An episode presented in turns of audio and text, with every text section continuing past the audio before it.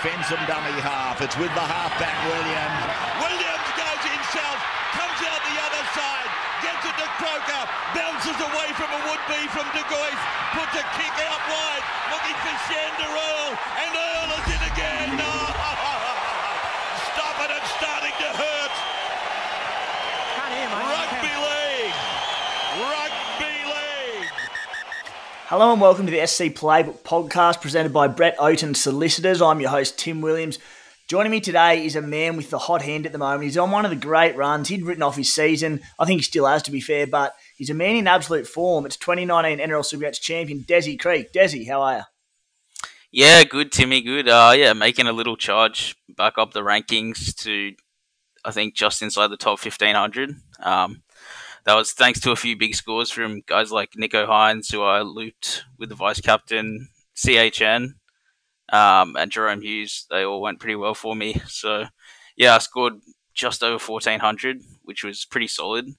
It could have been much bigger because I didn't have some of the massive scorers out there like Matto, Sam Walker or Dewey. Didn't have any of them and they all went massive. So, yeah, I guess it's just a matter of moving forward. I think I've got decent enough quality there. But, yeah, hopefully I can cover any injuries and restings with the depth that I have there because I've only got 2 trades left. So, yeah, going to have to hold them and just use them sort of reactionary to any injuries. But, yeah, looking to finish inside the top 1,000, hopefully. Big chance, Desi. I'm a little bit nervous now. We had our earlier debate very early in the season about the long versus short-term strategy. Got pretty in-depth, a little bit heated in that. And up until basically this week, I've been pretty confident that I had you covered. I think you were down to about 3,000 or 4,000 a few weeks back. I got into about 600. All of a sudden, the tables have turned a little bit and you're creeping up on me with your short-term strategy. It's paying off better than I thought it would. Yeah, it's game on, Timmy. The Stallions versus Turbo Evo. See who can sneak in. We'll see, mate. Another bloke with, he had the hot hand for basically the whole season. It's starting to cool off a bit, but he did produce a miraculous trade of Adam Doueihi this week, who scored 150. He's still up there in the rankings, still in the hunt for overall glory. It's the Supercoach Spy. Spy, how are you, mate? Boys, I'm pumped. Still in lockdown, so I just want to talk a bit of footy as usual. It's even more exciting when you're in lockdown because, to be realistic, there's not a whole lot else to do outside of that. Supercoach-wise, managed to nudge 1,400 again last weekend. Special shout-outs to Gutho, Sammy Walker. God, I love that kid. Although if he started kicking straight, that'd be nice. That'd add plenty more points, but all good. And my man, Adam Doueihi, I think the term miraculous was used, but I think I actually titled the podcast The Doueihi Show last week. So you should have just followed. He's averaging about 400 million at 5'8" in the last few games. So no, in all honesty, it made me very happy just watching him carve up. And he did his patented cutout ball to Nofaluma as well, who I also held. So I'm hoping those boys can get that hot hand back for me because it's just been quite stagnant lately. I haven't been bad, but I haven't been good. Sort of the good stuff I'm doing is getting undone by stuff like selling Hines early. I took the punt a few weeks ago based on the comments from the Melbourne CEO that Pappy would be back last week to get rid of Hines for Garrick. Now, it was obviously nice to get Garrick in a few big scores there, but not owning Hines the last 2 weeks has been very, very tough to watch. He's on fire. What a talent he is. He fits in so well with the Melbourne system there. But, here's what it is. That's Supercoach. You make decisions. You live by them. The other thing I did on the weekend was I looped Gutho, right? So he was sitting on 120-odd with 7 offloads to update, so I thought 135, I don't mind that. About 20 minutes after I hit the loop, because I had to use Harry Grant, he updated to 110, and I just went, oh no, it's happening again.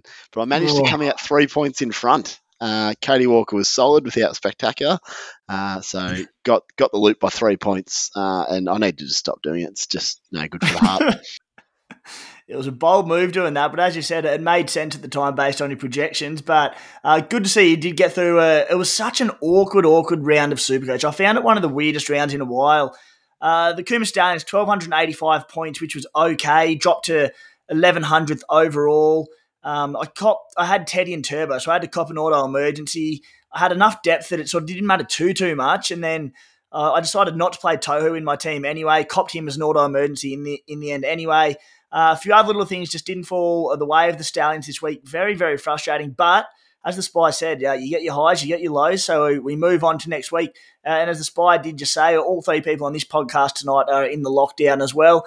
So if anyone out there is having a bit of a tough time with it and losing their mind, feel free to hit us up with a message and we can have a chat about it.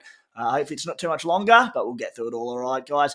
Quick shout-out to the Villy Army, coached by Timmy from the Supercoach Experience crew. He's hit the overall lead in Supercoach. He's also in our SC Playbook Unlimited group, leading the pack there, obviously.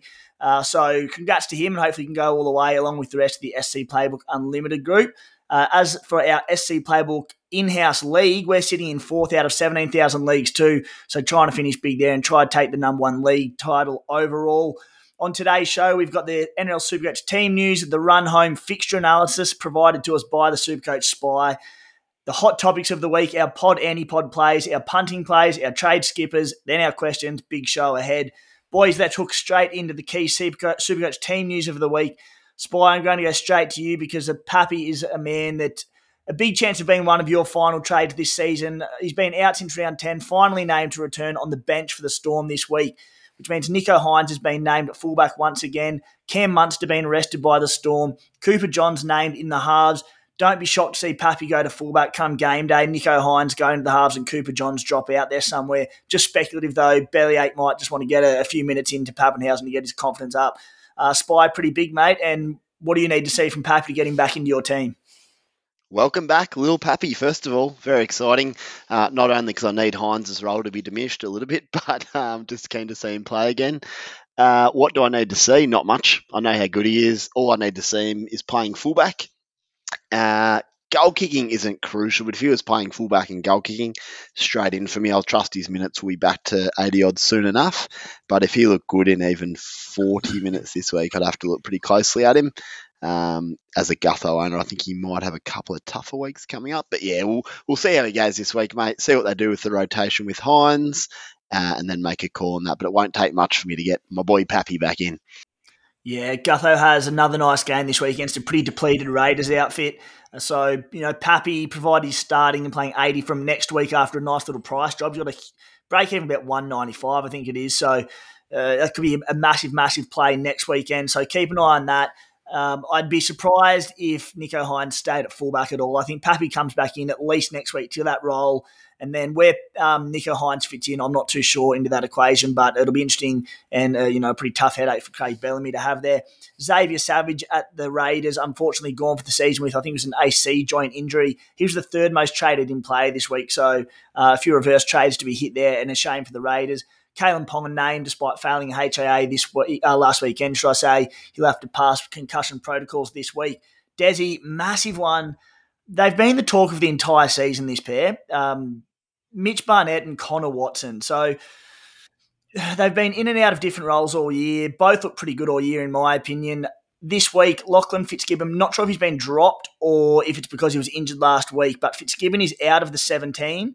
Mitch Barnett back to the edge where we expect him to play 80 minutes. Connor Watson finally starting at number 13 where you'd suspect maybe 65-minute role for him, potentially 80. But either way, mate, Barnett, Watson owners be pretty happy this week. Yeah, for sure. I told everyone to hold on to Barnett. I didn't realise he'd go back to 80 minutes on an edge, but yeah, that's a huge bonus, obviously. He can average upwards of 75, I think, on an edge, especially with Ponga there feeding him some ball. He's still got the offload. I think he was maybe carrying a little bit of an injury through the mid part of the season, but he looks to be going better now. And as for Watson, I'm glad I held on to him because I'm definitely going to be playing him in my 17s each week if he's starting at lock and potentially getting upwards of 60 minutes. He could score 70 plus as well to the end of the season. Desi, I sold them both last week. After all this time, I'm like, well, they're not going to start them. They're just going to stick with this ridiculous rotation, even though it's better for the Knights to have them playing big minutes. And then, boom, that's Supercoach, boys. But I really agree on Barnett. If he's playing left edge outside Ponga with their run home, man, he could be really good. And Watson, if he's playing big minutes, we already know what he can do. There's been some of the weirdest coaching positional decisions I've seen this season. Another one, it wasn't a part of the key Supercoach team news, but I'll touch on it anyway. Boys, Dave Fifita, this might be me just being a bitter owner, but Dave Fifita, who I brought into my team last week, I had a free crack at the auto-emergency loophole, the vice-captain loophole last week because of Teddy and Turbo. Unfortunately, I couldn't put it on Nicho Hynes because he played after Teddy and Turbo were meant to play. David Fifita, I had to pick him, wasn't too much of a worry, always a chance at going large, get benched after about 30 minutes despite having the prior week off due to suspension and origin and all that sort of stuff. He goes off. Tino Fasua-Malawi, who played 45-odd minutes in origin 2 days before, moved into Fifita's position on the edge, and Fifita played, was it 55 minutes or something? Spy, what's doing?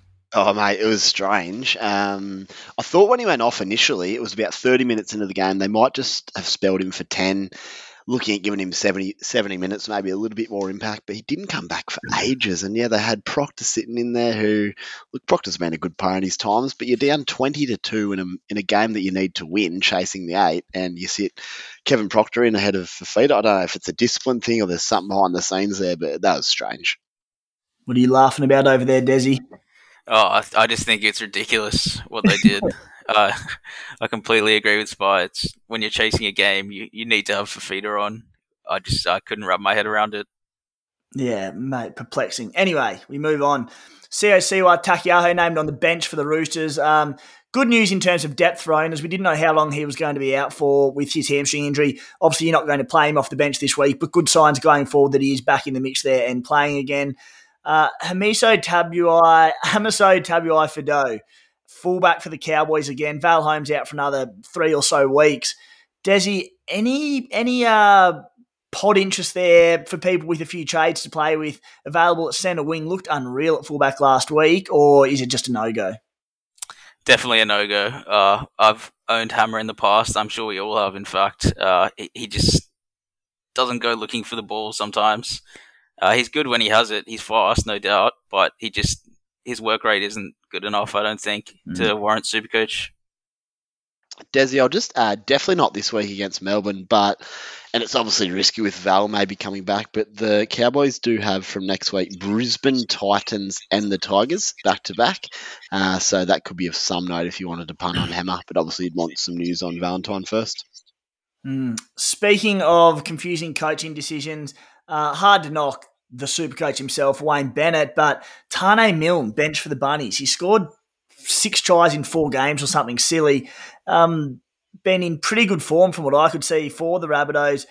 Alex Johnston out for what looks like anywhere from 1 to 4-ish weeks. Josh Mansell, Jackson Paulo both come back into that side. Tane Milne onto the bench. Did a bit of a blow for the depth of owners there. Anyone who was looking at maybe selling him at a massive profit still will have earned good coin, but really hurts his negative break even this week. So a bit of a bugger there. Turbo and Teddy obviously both back this week. Greg Marzu back. Talk about a handy timing for depth in Supercoach side. Marzu back. Philip Sammy gone, I think, for a lengthy period. So Marzu's back on the wing for the Titans. And the last one, Desi, Jerome Luai, who you held on to, back for the Panthers. Shifts Matty Burton to centre. Timely return for him against the Broncos this week at Suncorp. Yeah, I mean, I bought Luai in when he was 650k or something, so now he's down to 350k. I'm really hoping he goes massive this week to sort of make up for it. But yeah, he's a solid pod on the way home at 5'8". When you have guys like Munster and Dewey, it's going to be tough to see anyone going more like better than sort of the top 3, but you know, Luai's there and thereabouts. Unfortunately, Desi, as anyone who's watched Penrith recently will know, it's the Tyrone May show now. Dominates possession and decided not to give Burton much footy last week. Pretty frustrating, but hopefully Luai takes back over for you this weekend, buddy. Watching on as a Matty Burton owner last weekend against the Warriors. The Warriors in that first half, full of ticker, but when they had no one on their bench by half-time, about midway through the first half, should I say, you just thought they were going to fall apart against, you know, arguably the best team in the NRL alongside Melbourne, obviously. I was thinking, Matty Burton, you are just going to have a field day here, thinking 150+. Everything went through Tyrone May. It was such a frustrating watch, and on top of that, the Warriors, one of the grittiest performances I've seen from a footy side in a long time. They had no right to stay in that game, losing, you know, 4 blokes and playing. Matty Lodge, Adam Fanua Blake were unbelievable. So credit to them, and, you know, that's how it is. Boys, we're pleased to welcome back Brett Oaten to list us as our sponsor for the podcast. Brett provides legal advice to startups and creative businesses in media, entertainment, technology and sport. Basically, if you're heading into business or you're already started one out by now, you're semi-established, Brett's team help with all the nuts and bolts behind the scenes sort of stuff that businesses need to tick off. It's stuff you'd never have considered before. I know firsthand how handy it all is. I gave him a bit of a go and he was so much help to myself and to a few other people I know. So if you do find yourself in the same position, give Brett a buzz, or you can contact him at brettoaten.com.au, see his clients there. There's also a special discount for SC Playbook listeners. Worth a call. Have a chat to him and see where it goes from there.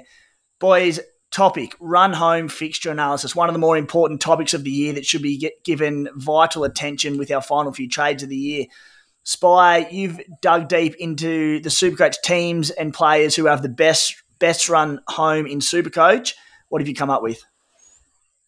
Yeah, look, I won't go through, obviously, every team because we could be here all night, but there is plenty of chat in the article once that gets released. But in short, the run home that really stood out for me, Newcastle, we already knew Newcastle's was outstanding, especially in the head-to-head finals. So owners of people who are chasing Ponga, that's obviously a huge upside there with KP. The one that really stood out for me was the Warriors. They have an insane run into the finals. I knew it was good, but I didn't quite know how good it was. What that meant to me was if you've held Nicarima through the little disaster that's happened the last few weeks and he's back starting this week now, you just got to hold him, I think. He might get back to his best. He may take that back to goal kicking, I'm not sure. But Warriors and Knights are huge. Next tier were the Tigers, Sharks, Manly and the Titans. All have really good runs home as well, which is interesting because all the sides fighting for the 8 have good runs home. So it'd be good to watch. It means they probably play each other a bit as well. So the footy's going to be nice. Worst run home is down to two sides, purely from sides they play against from a defensive perspective. It's the Canberra Raiders and the Parramatta Eels have a pretty tough run home, although I will note that they have Penrith and Melbourne in the last 2 weeks, so it's not as bad up until sort of round 24, but it is still tricky. But the Eels had the worst run on the metric that I use, so if you're a Gutho owner, maybe you want to move him on where possible if trades allow. If you're chasing Madison, maybe that's something to look out. And Marnie, they're sort of guys that will be solid for you, but will they be impacted, especially during the last couple of weeks against those gun sides? But it's all in the article there, but that's sort of what I found at the moment, boys. Desi, mate, you've had a bit of a look at the article, a bit of a prior exclusive. Anything to add there? Yeah, I mean, first off, great article, Spy. It was like one of your best ones this season. Definitely gave me a bit to think about. So I think the listeners will enjoy it. Thanks, I guess, what really struck out to me was how bad the Eels and Roosters draws are for guys like Madison and Angus. So, yeah, they look like absolute must-haves from last week's games, but I don't know if either of these guys will, like, I don't know, like, do I get them in? For me personally, I've only got 2 trades left. Is it worth death riding those sort of guys? Or should I just use my trades and get them in and increase my depth while I still can, while they're still affordable? Mate, I think if you got 2 trades left, you death ride. As you said, they got some tougher games coming up. The Chooks. They could well put a bid on Newcastle if they don't show up, but then they've got Parramatta and Penrith directly afterwards. The run home for the Roosters is pretty good, though, the last 4 weeks, including Brisbane, St George and Canberra. So maybe you wait till then. If you've still got a couple of trades up your sleeve by that stage, you could grab them. But I don't know if I'd go before the Penrith and Parra games. Yeah, it was really hard watching Matto do that, not owning him, going 130-odd. He was offloading like crazy. He's just, mate, everyone knows that Madison's fixture proof. Is it yeah, really? You're right. And all I'd say is he's super solid. His minutes have been down though, like sporadically throughout the year, and they were playing the Titans, mate. The Titans' defense is diabolical at the moment. True. Yep, good stuff, boys. So the Spy's full article will be out Wednesday about lunchtime for you there. Good read and very vital reading heading into the last 7 rounds of the competition. Where are we up to now, boys? Hot topics of the week, and that goes straight onto that topic of Ryan Madison, because the big news out of the weekend was the season-ending ACL injury to Tohu Harris. Huge blow for the Warriors, for Tohu himself, and for the roughly 98% of all serious super coaches who still own the Warriors' back rower. What this does now is creates a gap in our back row. We have limited trades to play with. Lots of back row options. Dave Fifita should be number one on your list, and if you don't own him yet, turn Tohu into him. Don't think twice about it. Angus Crichton is obviously probably pretty clear in my book, second option to them. Fellas, I'll get both your thoughts on who to replace Tohu Harris with, because Desi already mentioned Ryan Madison. Jason Taumalolo is resurgent and looking pretty good. Numbs looking good, still pretty cheap. Cam Murray, I think, has been exceptional. Massive pod play for the run home. Brandon Smith is one of the more established guys, in form, big option. Corey Haraunaira, pretty high ownership already, but played his best game of the season on the weekend. There are so many options. I'll start with you, Spy. If you were somehow you dodged Tohu Harris because you sold him the week before, who would you be turning Tohu Harris into this week? Well, I'm going to add one more in, just since I've written this down, since teams. Mitch Barnett's got to be an option now that he's back on left edge, but it does come with a bit of risk of positional security. If it's up to me, this is what I would do. Most of us will have Isaiah Papali'i in the front row. I'd flip him to the back row and bring in Payne Haas 100% if you can do that and you don't own Haas already. Behind Haas, I really don't think there's much in it between all the guys you mentioned. I think I'd probably go Matto just based on how he looked last week, but I think any of the other guys, including someone like Luciano Leleu with a good run home, there might not be much between them if you want to go a pod play. But yeah, Haas for me if you can do it, followed by Matto and maybe Barnett. Spy, I'm not on board with you there. I think Papali'i's he's so much more valuable in front row because there's a bit of a dearth of options there. You know, we're struggling a little bit for decent options up front. There's a couple there who will do a job. Payne Haas is another one who will do a solid job and has had a good couple of weeks. But the back row, there are so many of these guys with such higher upside. So Payne Haas this season, prior to his last 2 weeks where he had a try assist and line break assist where he scored 90 and 80, he hadn't scored over 57 in the 5 weeks prior to that. His highest score this season was his 90 from 2 weeks ago. Last season, you know, not too many high scores in him last year either. Rock solid, consistent, but you look at someone like Ryan Madison, who got 135 last weekend. We look at the ceilings of all these back rowers. Mate, Payne Haas for me. Payne Haas didn't have a ton last season. 97 was his highest score. It seems a very conservative option for me. Yeah, maybe it is, but I think with the question marks around all those back rowers, that's why I'd want someone like Haas. He's also playing really good footy of late. He set up a try in his last two games, as you said. So he probably scored between 70 and 90 with potential for a ton. But I mean, if you can lock that in, I like it. If Matto's run home was better, I'd probably want him as a near certainty. But gee, tough last couple of weeks, few tricky ones in between. I see what you're saying, but I'm happy to own Haas, simple as that. And if you want to chase the upside, go Mitchie Barnett. Yeah. I reckon left edge, he's every chance of doing some damage. But it's tricky. They're all pretty close. See, I think with Ryan Madison, there's two sides to the coin. I think the difficult run home is better for him because I think he'll play 80 minutes in those tighter games. We've already seen it this season, and since he's been back from his lengthy stint out, in the softer games where they blow out, I know they blew out a little bit against the Titans, but at the same time, I can see him getting these 50, 55-minute games when the Eels have blowout wins. I like the harder draw for Madison. The downside is when we have such few trades left, you know, most of us are sitting on about 4 or 5 max. In Desi's case, 2.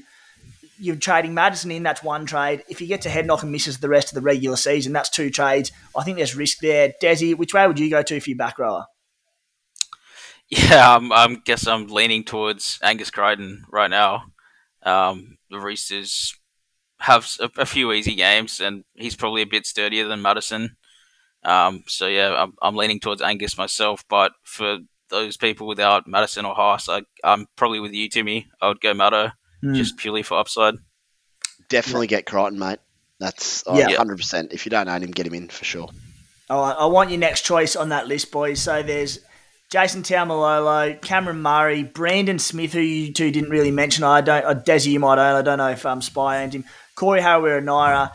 Spy, you've said you'd probably try to turn him into Payne Haas. Let's scrap Madison. Desi, scrap Madison as well, Payne Haas. Of the next best, because people are very interested in these guys. Who, if you gun to your head, who would you pick out of the rest of them, Des? I think Taumalolo. Spy? Oh, on the spot here, hadn't gone 3 down. However, I will deliver under pressure. First for everything. I wouldn't get Murray. He's close. I probably wouldn't get Luciano, but he's close. Cheese, I'm just sort of anti-potting a bit with Harry Dewback. Hopefully any day now. So how about I'm just gonna go all out here in what I mentioned before. Barnett, get him in. Mm-hmm. All right, there you go. My one, I mean, I can't split really any of them out, so I'd go for Fifita 1, Crichton 2, and the massive man crush coming into play here. But gee, I'd love to get Cam Murray into my team, and I'll back that up with a few decent stats. So firstly, he's owned by basically 1% to 2% of the top 20,000 ranked Supercoach teams because he has been in and out with injury and origin and what sort. 3-round average of 88 points per game. So get this, we know how good he is in attack and the attacking stats that he's capable of each and every game. He's racked up over 60 in pure base in 4 of his last 5 games that weren't impacted by injury. He's based under 50 just once this season, obviously discarding the injury-affected game. Spy. Mate, you don't have to sell me on Murray. I love him. If you want him, get him in. And I genuinely mean it when I don't think there's much between any of those guys. Mm. So just pick, if in doubt, pick who you like the most because you don't really know what's going to happen anyway. But yeah, Cam Murray's been playing well lately. Tackle busts are up a little bit. Souths will want to finish strong. So yeah, certainly not against that at all. Yeah. In the fight for that top 4 spot, I think it's, you know, Bennett's going to want to play in bigger minutes when possible, although, again, like a few others, he is a big chance at early showers if they do have blowout wins. So one thing out there, his teammate, Alex Johnston, massive because he's obviously huge ownership in Supercoach. Johnston gone for, I think, we're thinking at 2 to 4 weeks by the looks of it. The Bunnies have so many wing options, outside back options, that they don't need to rush him back, as we know. So you'd think probably to the back end of that 3 or 4 weeks, although the hamstring injury did look pretty minor. Boys, probably more of a question for the Spy because Desi's low on trades, but hypothetically, if we did say have 4 or 5 trades, Spy, what are you doing with Alex Johnston? Yeah, so I'm in that exact scenario at the moment. I'll definitely be holding where possible. There's every chance he could be back in two or three games. We know what he can do. I don't want to waste a trade. The only caveat to that one is if you don't have someone like Ruben Garrick, and you can flip him to Garrick, I'd happily do that, but I wouldn't downgrade to someone who's just going to be a really solid centre wing option. I'd want a real upside gun if I'm going to get rid of AJ. And the other one I would say is, if you need to trade him because you're short of numbers, that's a different story. If you need to trade him to get a good 17, then you probably might have to do it. But otherwise, I'm a hold. Yeah, you'd like to think at this stage that people could cover him at least for 1 or 2 weeks. Desi, again, let's say you did have a few extra trades up in your side. What would you do with Alex Johnston? Would you be holding or selling? Yeah, I'd probably be holding, same as Spy. But yeah, I like the idea of flipping him to Garrick. He's probably the only person I'd flip him to if I didn't own. Yeah, fair enough. I don't own Garrick for the record, and I will be holding on to Alex Johnston. I can cover him at the moment, so not too much of an issue there. I mean, and he's a guy, he's only got 20 base per game, which is pretty ordinary output work rate-wise, but I think gone are the days a little bit, at least while the Bunnies are in red-hot form, of being scared of playing Alex Johnston because his try-scoring ability is just so frequent. I mean, you look back, I think it was only 6 or 7 weeks ago, he put 150 points on the Eels, the third, fourth best team in the NRL at the moment. So I think the only game that I'd sit him for on the run home when available is Bunnies play the Panthers at some stage, so holding on to Alex Johnston, but it is a lot of cash there. So if you do need, as the Spy said, to strengthen your 17, it is an option. Boys, Sean Johnson absolutely hit the skids last week. He'd been rock solid the 5-6 weeks prior, averaging about 65 points per game, low score of early 50s. What are you doing with him this week? Because he looked pretty ordinary on the weekend, clearly hampered by an injury because he didn't kick goals. Braden Trindle kicked. Gets the game against the Dogs this week. Desi, are you sitting or starting SJ? I think you have to start SJ against the Bulldogs. Despite him not having the goal kicking, I think he should be sweet for at least 2 or 3 tries. This should easily get to 70 points, even without the kicking. Resurgent Bulldogs, Desi. 4 points to the Roosters 2 weeks ago. What was about 10-12 to the Bunnies last night? Yeah, nah, I just think the Sharks will really need to win this game, and they'll come out with a bit of ferocity. Spy, you're a Sean Johnson fanboy. What are your thoughts, and will you be sitting or starting? Mate, you're right. I wouldn't have missed a game of SJ in 12, 13 years, however long his career is, and I can all but guarantee you he's carrying something at the moment that's leg related, because I've seen it happen before. When he gets a niggle in the groin or the hammy, whatever it may be, and he plays through it, he just stops running. And when he stops running, his cutting game, his passing game suffers, tackle bust, offloads suffer. He doesn't goal kick, so it's really concerning. He was barely a threat at all against the Raiders last weekend. In saying all that, he could come back this week feeling better, goal-kicking, and tear apart the Bulldogs. So I'm definitely going to play him. I've got a few men out this week anyway, so it's sort of a decision between SJ and like Alex Twell. So I'm happy to take that upside, but it is concerning at the moment. I hope he can get healthy sooner rather than later. Oh, yeah, just to go back to the lucklessness of the Cooma Stallions that no one wants to hear about, but I'll tell you anyway. I mean, what were they? Harry Grant still can't get a run. That bloody hamstring injury has been plaguing him for that long. Had him in my team, got one game out of him. Frustrating. The other thing, wanted to trade out Toru Harris to Dave Fifita last week. Toru somehow gets named on the extended bench for the Warriors. Traded Corey Hauer and Naira out instead of him, who went on to score 130-odd. Tough week for the Stallions, but it's all right. Sucks. We'll be back, don't worry. Desi, Reid Marnie, most traded in play this week, looked really good in return from injury. We know how good he is, attacking upside, good team, tough run home for the Eels.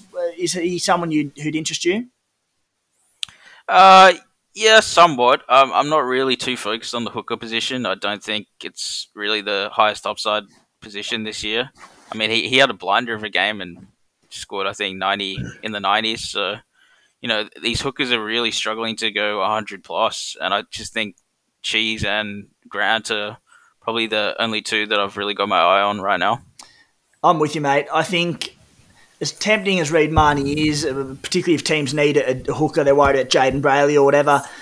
I just think as soon as Harry Grant is back, and I know the Spy agrees with me, as soon as he's fit and playing, you know, minimum 60 minutes, he's going to have some monster scores in that Storm team. I actually worry a little bit what it'll do for the guys outside him, your Munsters, Hines, etc., because he's going to carve up through the middle so much, which we've already seen. I would be holding fire on Marnie and waiting for Harry Grant next week or the week after, but each to their own. Spy, actually, we don't want your opinion. Let's get Desi's opinion on Adam Doueihi, because the Spy's already got him. Mate, how important a buy does he become this week? Lots of good 5'8 options. We know how good he's been at 5'8 this season. Tigers, awesome run home. You've got to be looking pretty clearly at him, hey? Yeah, definitely. I think he's probably the second best 5'8 for the run home, if not the best even. I can see him scoring better than any other 5'8, including Cody Walker, just because of the Tigers' draw being so good. He has the goal kicking. He can certainly go 150 plus. We saw it, and he likes to hog the ball and run it himself, which accumulates a lot of Supercoach starts. So, yeah, I can't see why you wouldn't try and get him in if you have the trades left for it. Spy, yeah, I know you're chomping at the bit over there, mate. Yeah, I was just going to say, I'd recommend not getting him, actually, just because I want him for myself. I just want him for myself, so yeah, just stay off, please.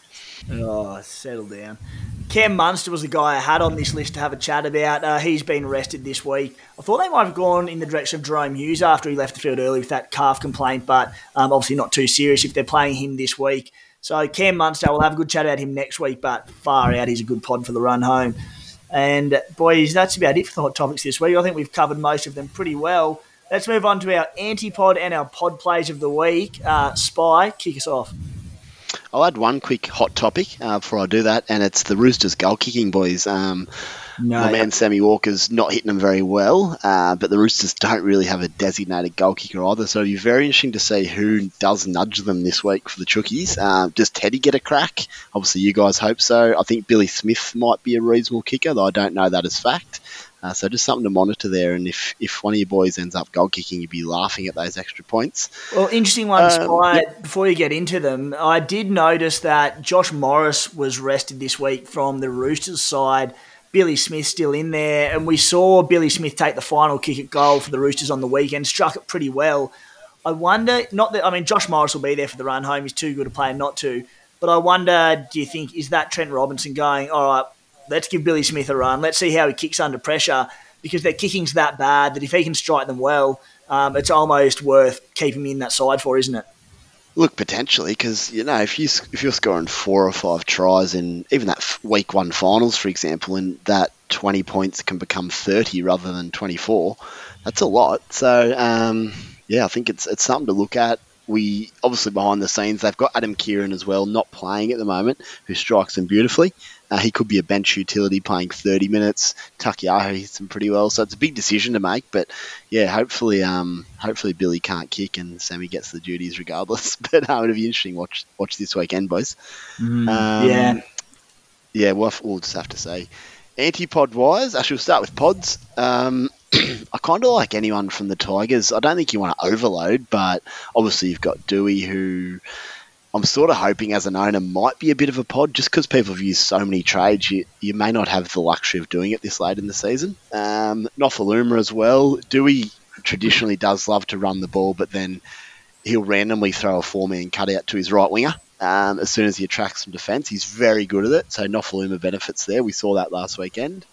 I'm not fully against Luciano either. I think he's averaging 62 or 63 for the year, and their run, as we said, is opening up big time. So maybe you want to have a crack at him rather than someone like a Taumalolo or Madison.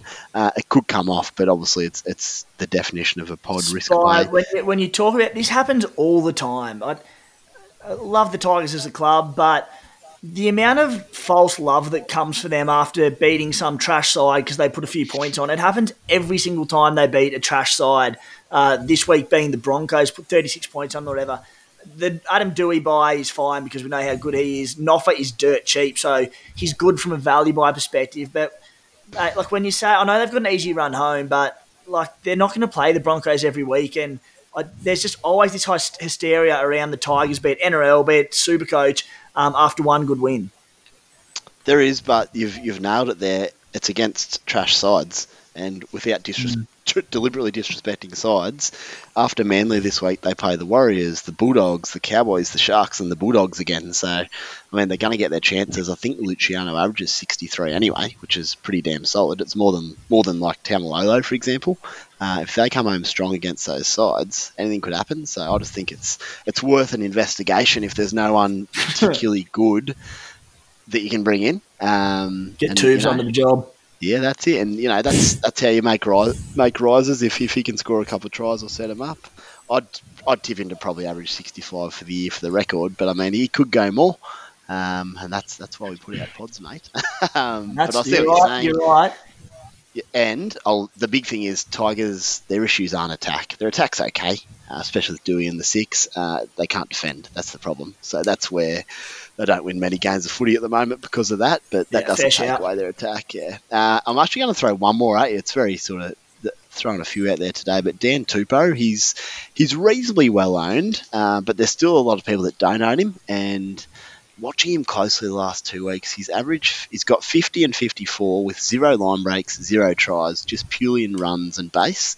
The boy is an absolute unit in terms of work, offloads and tackle busts. As soon as Teddy returns this weekend, that's going to open up that left edge again, which didn't happen under Manu because Manu, whilst he's a really strong ball carrier, he's very hard to tackle. He's a good football player. He's not a very good fullback with regards to running that sweep line and picking up his wingers and the like. So I think Dan Tupou could be in for some monster games. Not every week, but he only needs a couple. And then if he bases 50 outside of that, he's going to end the year very strong.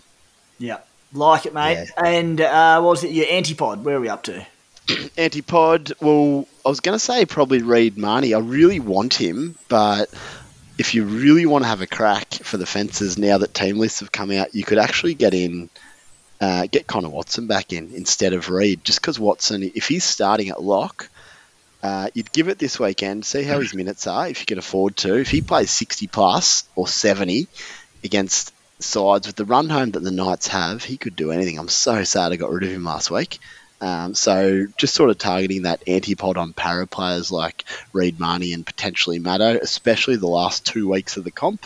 They could obviously score really well against Canberra, who've struggled defensively, but the back 2 weeks when you're out of trades, that's when it could really come to fruition for you. But nothing major this week, but maybe just something to consider there with the para boys.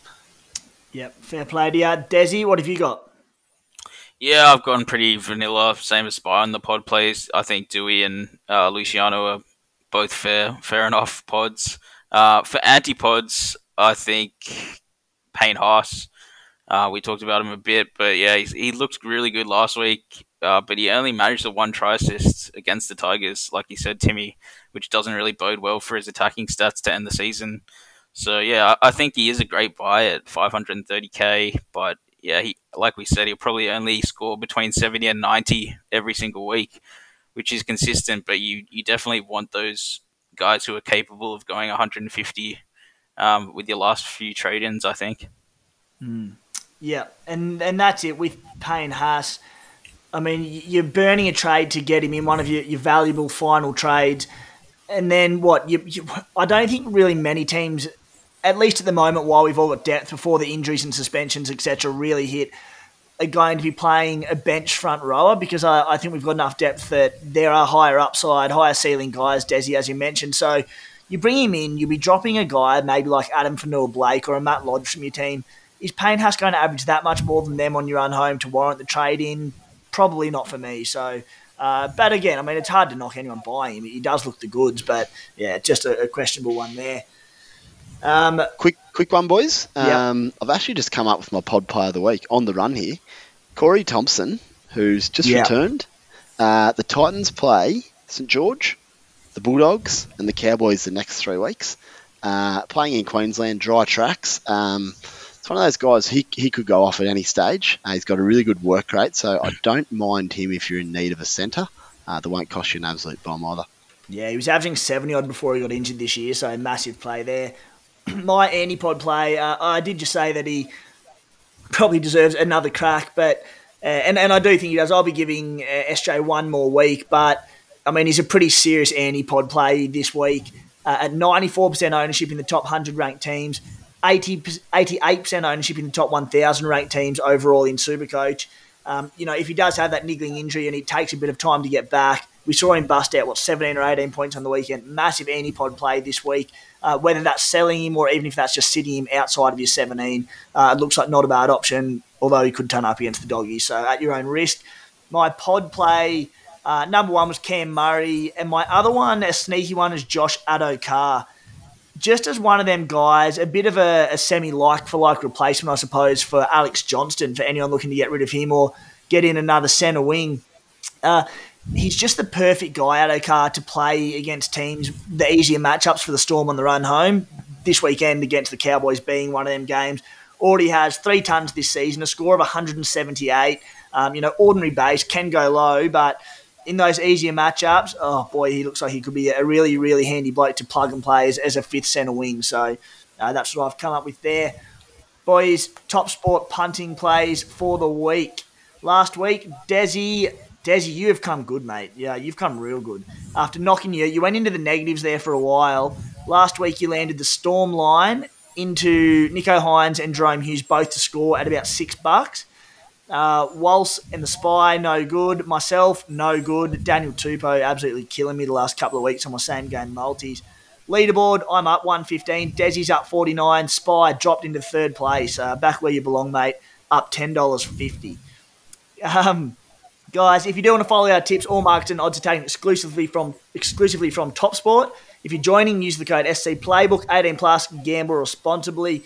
Desi, fire us away, mate. You're the man in form. What have you got for us this week? Yeah, I like the Roosters a lot this week against the Knights. I think they'll win 13+, and Tupou and Tedesco anytime try scorers. Very cheeky good. Little three-legger. Yep, mate. Keep it up, Spite. Oh, gee, I'm cranky about that. Third now. You have to come good, boys. This is what we'll do. So, I mean, that's something. Yeah, well, I mean, once I'm in front, you only have to be leading at the end of the year, boys. That's what any sport will tell you. This week, going to go hard at the line. Eels, Manly and Melbourne all to cover the line. Eels and Manly are only covering about 13 or 14. I think they could well do it. Manly against Tigers could give them a pummeling, especially with Turbo back. Eels against Raiders. Raiders really need to show up. They got a few out. Their defence is flaky, and Melbourne to cover line against anyone is probably a pretty good bet these days. Do they ever not? So we'll see if they can all do it and get me back to where I belong in front of you boys. Please, I'm going a similar little line of punting there with you, Spy. I think the lines this week are as good as I've seen him in a while. I think the Bunnies 17.5 against the Warriors I like. That's no knock on the Warriors. I just think I think they've got a 6-day turnaround, so short-ish. I just think they're going to be absolutely busted from last week against a pretty ruthless Bunnies outfit. Luttrell will be back and rested. I just think the Warriors are going to be gashed from that game, and I think it'll show late and the Bunnies could get away there. Manly, I think their negative 18.5 line against the Tigers is I think Manly will beat them by 50. Titans negative 5.5 against the Dragons I like. Panthers negative 18.5 against the Broncos. Whack them all together, you get about a $15 multi, so I quite like that. Nailed a $40 multi on the weekend, same game in the Melbourne game by halftime, so get around it, guys. Follow. Inform. Guys, Quantium have jumped on board as the sponsor for the SC Playbook podcast this season. They're Australia's premier data science and artificial intelligence company. If you're interested in a career fueled by game-changing analytics, break away from the pack by joining the Quantium team today. Hit us up for any details if you're interested in that one. Trades and skippers this week, boys. I reckon the trade front is going to be pretty quiet for us, but what have you got, Tez? Trade skippers? No trades. I'm going to go VC Hynes and C on Tommy Turbo, of course. Spite? I think the podcast might be broken, boys. Desi just said no trades. Does that get through all right? At this point. Okay, yeah, we're good. Oh, it is only Tuesday. Yeah, look, I'm no trades as well. I just want to hold my four now outside of Pappenhausen or Cleary, of course, but we'll hold for now. It's tempting to go Sean Johnson to Jerome Hughes or something like that, but we'll just give him another week, see how he looks. VC will be on my boy Sammy Walker Friday night. He produced 167 against the Knights earlier in the season, so hopefully can do it again. Although I'd want at least 150 not to captain Turbo. So Turbo skipper absolutely 1 million% this weekend. Spy, surely Spy, you're putting your VC on Nicho Hynes. Yes, if I owned him. I don't want a 30-minute VC, please. Oh. I no trades either this week. I've got four left, and I'm pretty happy to keep it that way. Toru Harris, I'm just going to sit him there for a little bit until there's a trade that I like. I can't go straight from Toru to Cam Murray, so I'm just going to sit back and hold those trades for the time being. VC Nicho, captain Tommy Turbo, same as Desi one there. Boys, let's hook into a few questions, and then we'll wrap it up for this week. And an interesting one on the Warriors, who I've just given a bit of a hammering, despite wrapping him earlier in the show. Spy, Michael Carver asked, what do you boys reckon of Jazz Tavanga as a pod hooker? Now that Toru and Wade Egan are out, they have a great draw, as you mentioned. And the other thing about Jazz, potentially a second-row replacement, is dual second-row hooker. Jazz always seems to crop up this time of year, doesn't he, the back end of the season? Any love? Yeah, not something I'd considered, actually. So how long's Egan out for? Do we know? Has that been confirmed yet? Let me have a quick look. Because obviously if he's out long term and then Jazz is getting extra minutes in the middle there, Jazz is always an option. So if Egan's out, say, 4+ weeks, then, yeah, I don't mind it. I'd want to have a good look at the Warriors lineup to check that out. So if you happen to have Twitter, flick me a message and I'll have a look later. But Jazz has always got potential. He's playing minutes. He's a nice pod option potentially there, mate. Yeah, good one, mate. I'll dig that information up while we're speaking. Here's a good one from Joe Fowler. Desi, he asked, TPJ hold or go straight to Haas while their prices are equal? So why I bring that question up is because, I mean, we've all held, or for those who have held TPJ through his 3-week suspension, there's obviously all this talk now of maybe a late season switch to another club. Whether that eventuates, I don't know. It seems unlikely, but maybe. But more of concern is, you know, he's due back for the Broncos next week. People held him as a really handy dual position pod. Mate, if he's leaving the club next season, the Broncos can't make the 8. How many minutes is he going to play on return from suspension? Yeah, good question. I'm not entirely sure. But, yeah, I think I definitely sold TPJ. But, yeah, if you've held him this long, I'd almost just be tempted to hold him one more week to see if he comes back and plays, because he's one of those forwards who actually does have a 120+ ceiling. He's got the upside compared to most of them. So if you've held him this long, I'd probably just hold him one more week and have a look. Yeah, Desi, as an owner who held, what I'm really hoping to see happen is obviously Kevy Walters up there in the Broncos. They need to be winning games of footy, first and foremost.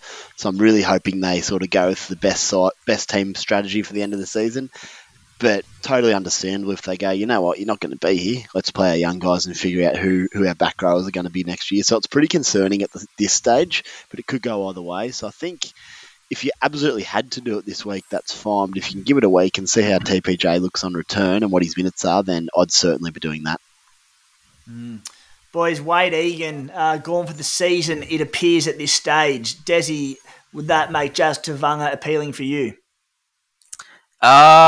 Yeah, I really like Jazz. I've owned him most seasons in the past two or three. So this is the only real year that I haven't had him because his minutes haven't been there. But we saw he got 76 last week in 80 minutes against the Panthers, and they play some absolutely horrid teams in the upcoming month. So yeah, if he does stay on 80 minutes, and he's only 400k or so right now, which is just dirt cheap for Tavanga, and he adds so much depth. And only 2% ownership. So, yeah, I really do actually like that trade. I'd almost be doing it if I had three trades instead of two. That's so... Boys, yeah, you guys buy. Sorry, mate. I was going to say it is currently a four-forward bench, although Otukolotu... Sorry, they've got a hooker and three forwards on the bench, so maybe he does not get the minutes. So there is risk there, but you go, Timo. Yeah, right. So this Otukolu, he's a hooker, is he? Yep, he is. According to NRL, yep.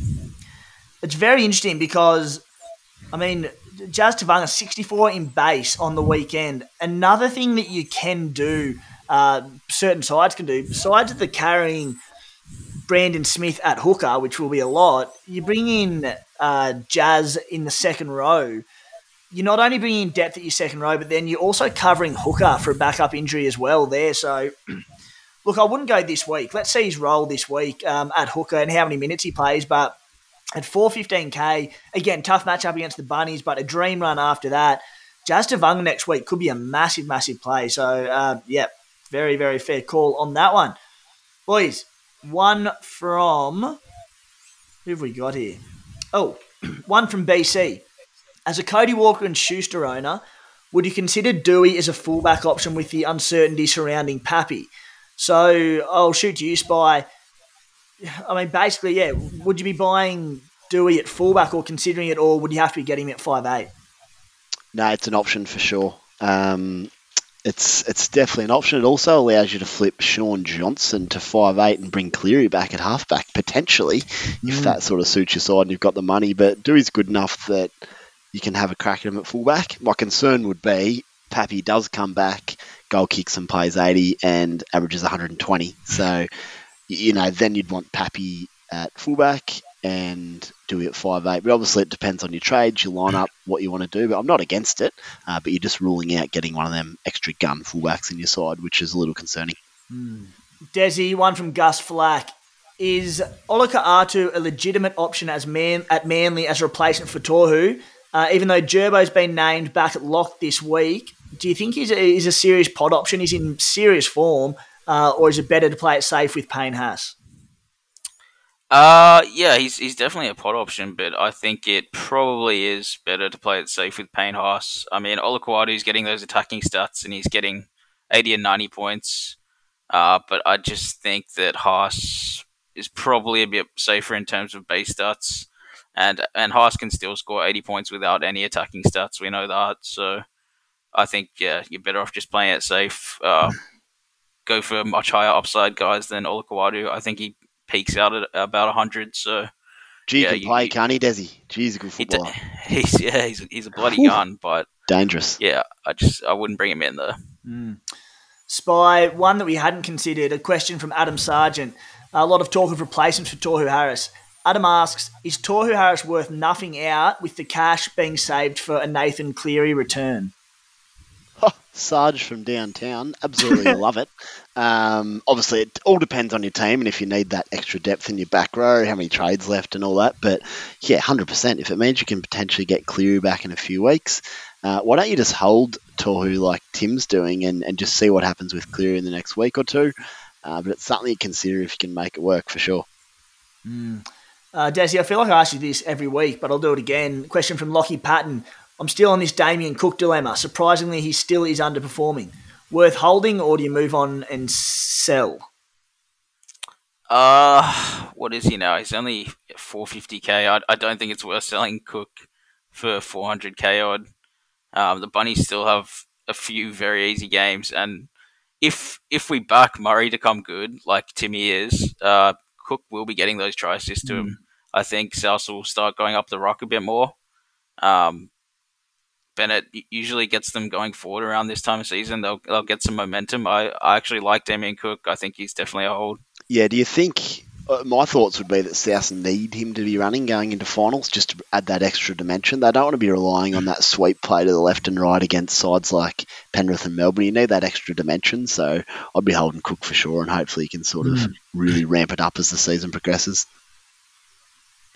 Jared Watson, only 4 trades left with AJ out, only have 3 centre wings, so need a replacement for Simonson under $450K. Who would you be picking? He says he's thinking one out of Olam, Noffa, Savage, or DWZ, Wetenis Lesniak, or Best if he is back. We can put a line through Savage, boys, because he's injured. So spy Olam, Noffa, or DWZ, or wait for – oh, he can't be Best because he's not named. Definitely not DWZ. Line straight through him. I'd go Noffa just ahead of Olam. But I mean, both are pretty good options. I don't mind them at all, but I'd take Noffa with that run home and Dewey back at the 6. Yeah, after all my Tigers bashing, and apologies to Tigers fans out there for that one, you're a little bit heavy on the poor buggers, but I did get David Nofaluma in last week after all that chat, namely because of his price and just because he's a damn good Supercoach player. He's still about $400K, and I think Noffa is a good buy this week alongside Dewey. Here's a good one. One from Richie Coombs. Desi, is it worth burning 2 of his last 4 trades to get TKO up to Haas? And or would you sell AJ? We've spoken about the AJ side of things, but would you be using 2 of your last 4 trades to get Haas in? He says he'd be nothing a play to do it. No, definitely not. Not worth it. TKO, he'll still be good for 50 points odd. Haas, like we said, 70 to 80. So it's just you're getting 30 points extra a week. It depends on... if TKO is in your starting front row forward, which I assume he wouldn't be. So Haas would essentially be your third best front row forward coming in, or one of your top 3. But yeah, it's just not worth it because these guys don't have the ceilings that the centre wings and halves and fullbacks have this year. Yeah. And just on TKO, the Roosters, fitness pending, they'll need him playing 60-plus minutes on the run home. They're sitting in an awkward little spot there in 5th or 6th position there. Still a chance at the top 4. Could potentially drop back to sort of 7th, 8th, depending what happens results-wise. They do look pretty locked in that 5th to 6th. So TKO, if he can get back to good fitness, he could play big minutes on the run home. And talking about the goal kicking at the Roosters, he's not a star goal kicker, but he's a pretty solid goal kicker. So... you know, I think Trent Robinson, he'd be pretty keen to get him on the field, playing 60, 65 minutes and kicking goals. So definitely hold on to TKO and hope that he could be a sneaky little pod for the run home in the forwards. Boys, that's it for today. Let's wrap it up. Been a good show. Desi, thank you, mate. Hope you continue the charge. Yeah, pleasure, boys. Good luck to both of you as well. Spy, mate, this is the week. Jump into the top 100 with a monster week. Cheers, boys. I hope so. Enjoy the footy and have a good weekend, everyone. All right, guys. Thanks for tuning in.